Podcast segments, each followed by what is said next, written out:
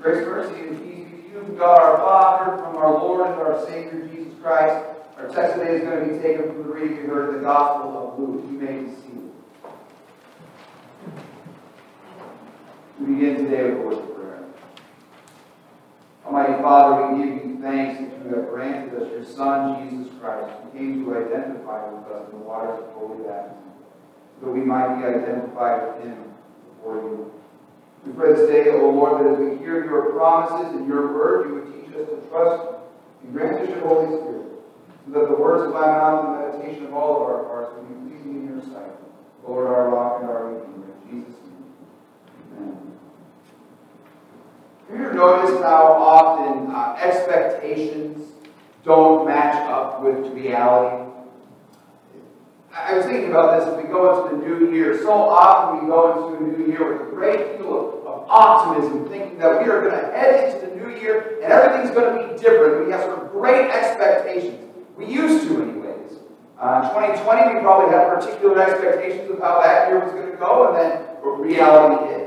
And then maybe we went into 2021 thinking things were going to be a little bit different there. And then once again, reality hit. And so now we enter 2022 with no expectations whatsoever. You know, we have no idea of what is coming. And honestly, we might end up getting a little sick. You, you know, I mean, you think about this, people set resolutions every year. Uh, they decide, oh, I'm going to uh, diet this year, or I'm going to exercise more this year, or maybe I'm going to learn something new, like I'll learn a foreign language uh, this year. And then they set out to do it, and then January 4th hits, and it all kind of goes away. I remember uh, earlier in December, I said to my son Mark, I said, you know, I think I'm going to try and learn Hebrew this year. I've lost my Hebrew from seminary. I really need to get back into it. I think I'm going to try and relearn Hebrew. And he goes, didn't you do that last year? I realized I've had this conversation with him many times. One thing about this uh, reality not matching my expectation. Two weeks ago, we decided uh, we were going to go to Colorado for our Christmas vacation. And we decided that we were going to leave right after church on Sunday morning. And so we had uh, a hotel set up for us in Cedar City, Utah, which is about a six, seven hour drive from here.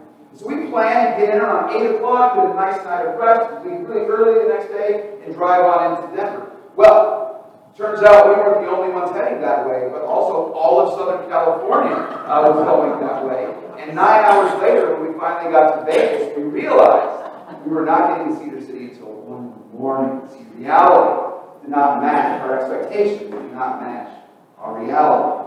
And of course, this can quickly make us very pessimistic, but I would suggest to you that sometimes our expectations and our reality don't match up, and it's, it's actually for the better. It's actually a good thing. Think today about our reading from the Gospel in, in Luke. There were a great number of people who had high expectations for the coming of the Messiah. They expected him to come in a particular way, but the reality of his arrival was very different. Now, it was better. It may not have been what they wanted, but it was actually what they needed. So everybody's in expectation for the coming of this Messiah. This is what Luke writes. The people were all in expectation. And all were questioning in their hearts whether John, that is John the Baptizer, whether he might be the Christ. See, the people in Jesus' day were in great expectation. The Jews knew that they needed Living under the tyranny of Caesar in Rome, and they knew they needed to be rescued from these tyrannical occupiers. What's more, many of them probably believed that the reason they were being occupied by Rome was because they were being punished in some capacity for their sins. And so they needed somebody to come and to forgive them for their sins, more to the point, teach them how to live the right way, and then God would bless them, and then God would send the Savior, and then God would drive out Rome. They were expecting this. They were expecting someone like Moses. Moses had actually gotten their expectations pretty high. Moses, as we all remember, his job from God was to help release Israel from the tyranny of Egypt to bring them through the waters into the promised land. And so Moses did this, and he taught the people how to live. He was sort of a great uh, sort of savior figure in the Old Testament. He taught them how to, uh, he brought them out of tyranny, and he taught them how to live. This is what they wanted. They were expecting, Moses promised them, by the way, that one greater than him would arrive. They were awaiting this greater than Moses figure to come and free them from Rome. So that when John the Baptizer comes on the scene, they hear him preaching, and they think this could be the one because he is a mighty preacher of a prophet. And he comes preaching the word in such a way that all kinds of people are coming out to be baptized by him and to hear his message. If you read the section just before this, you find people from all walks of life coming to John, asking them, uh, asking them what they must do to be saved. And he gives them what they call a baptism of repentance for the forgiveness of their sins. And he teaches them how to live, an awful lot like Moses. as though they think this could be the guy. This could be the one whom God has sent to be our Savior. But John says to them, No, your expectations are too small. You like what I'm doing. You ain't seen nothing yet. In this is what he. I baptize you with water. But he who is mightier than I is coming, the strap of whose sandals I am not worthy to untie. He will baptize you with the Holy Spirit and with fire.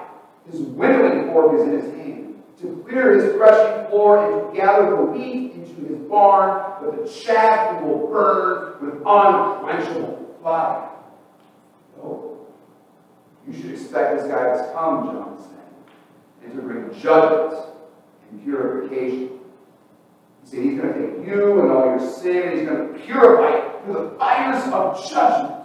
And it is going to be awesome and terrifying and glorious.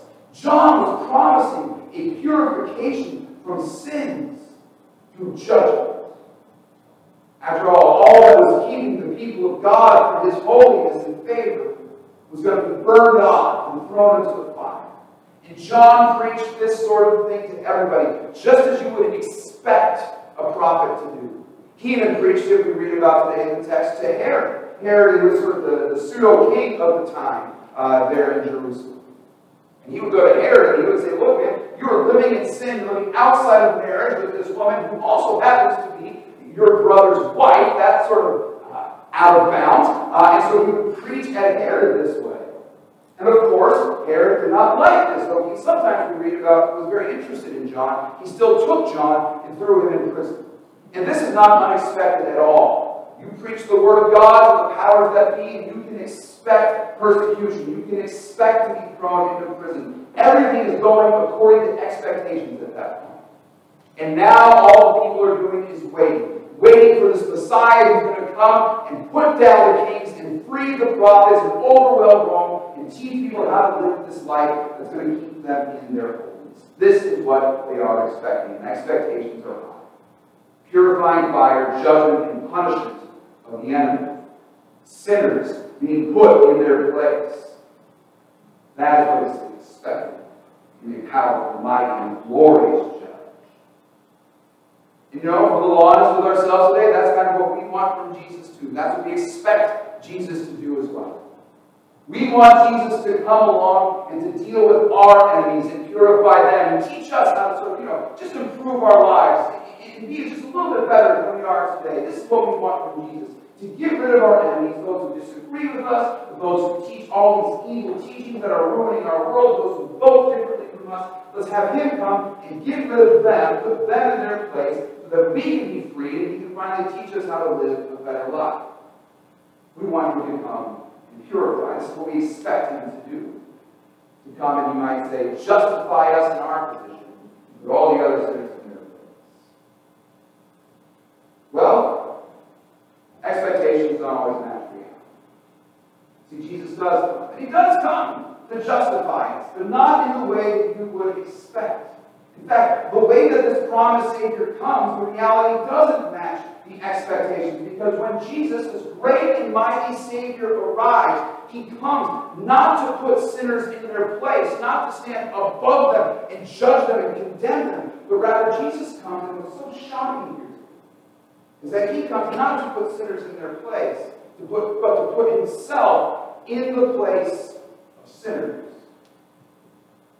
Jesus comes put himself in the waters of repentance.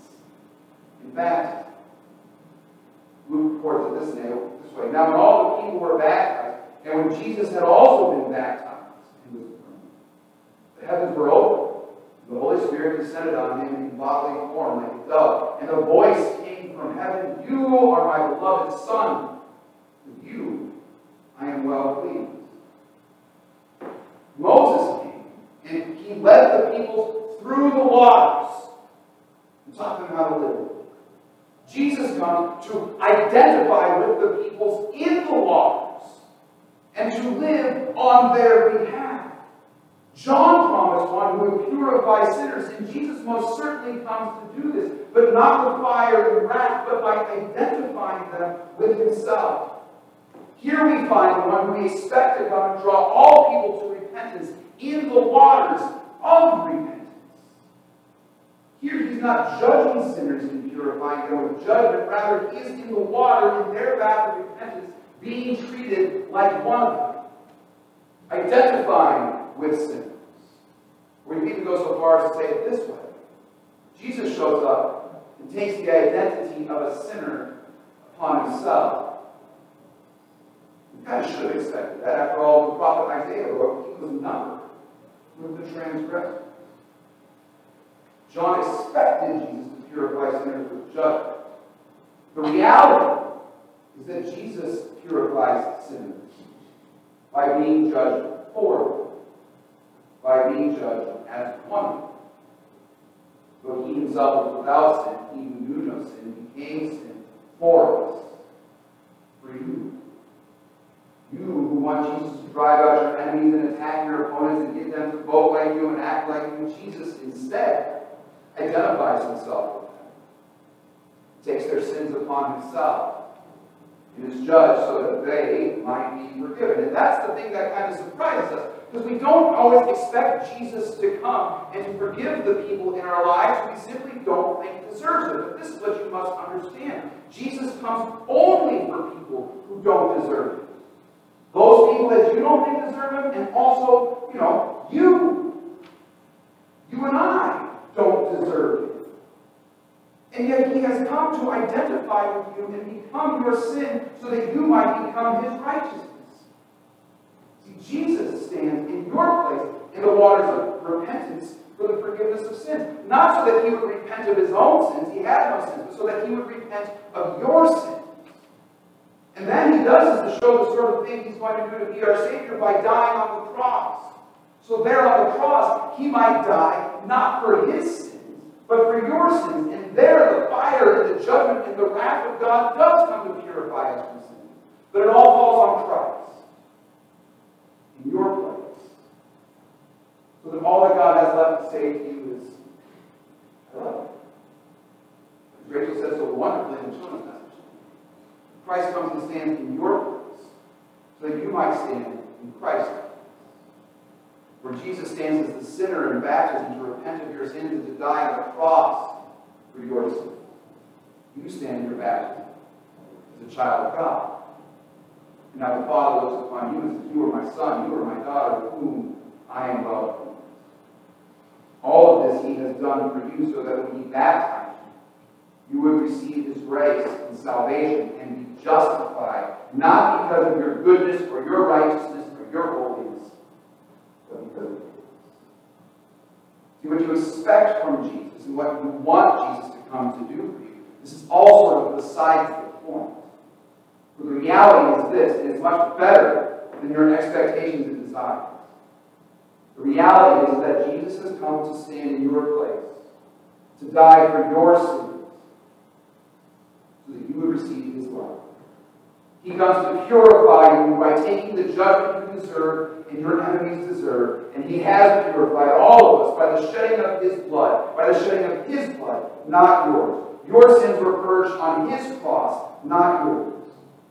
So that whatever you expect from Jesus, the reality is that he has come so that you would know and you would receive the promise today that you stand forgiven. You are forgiven.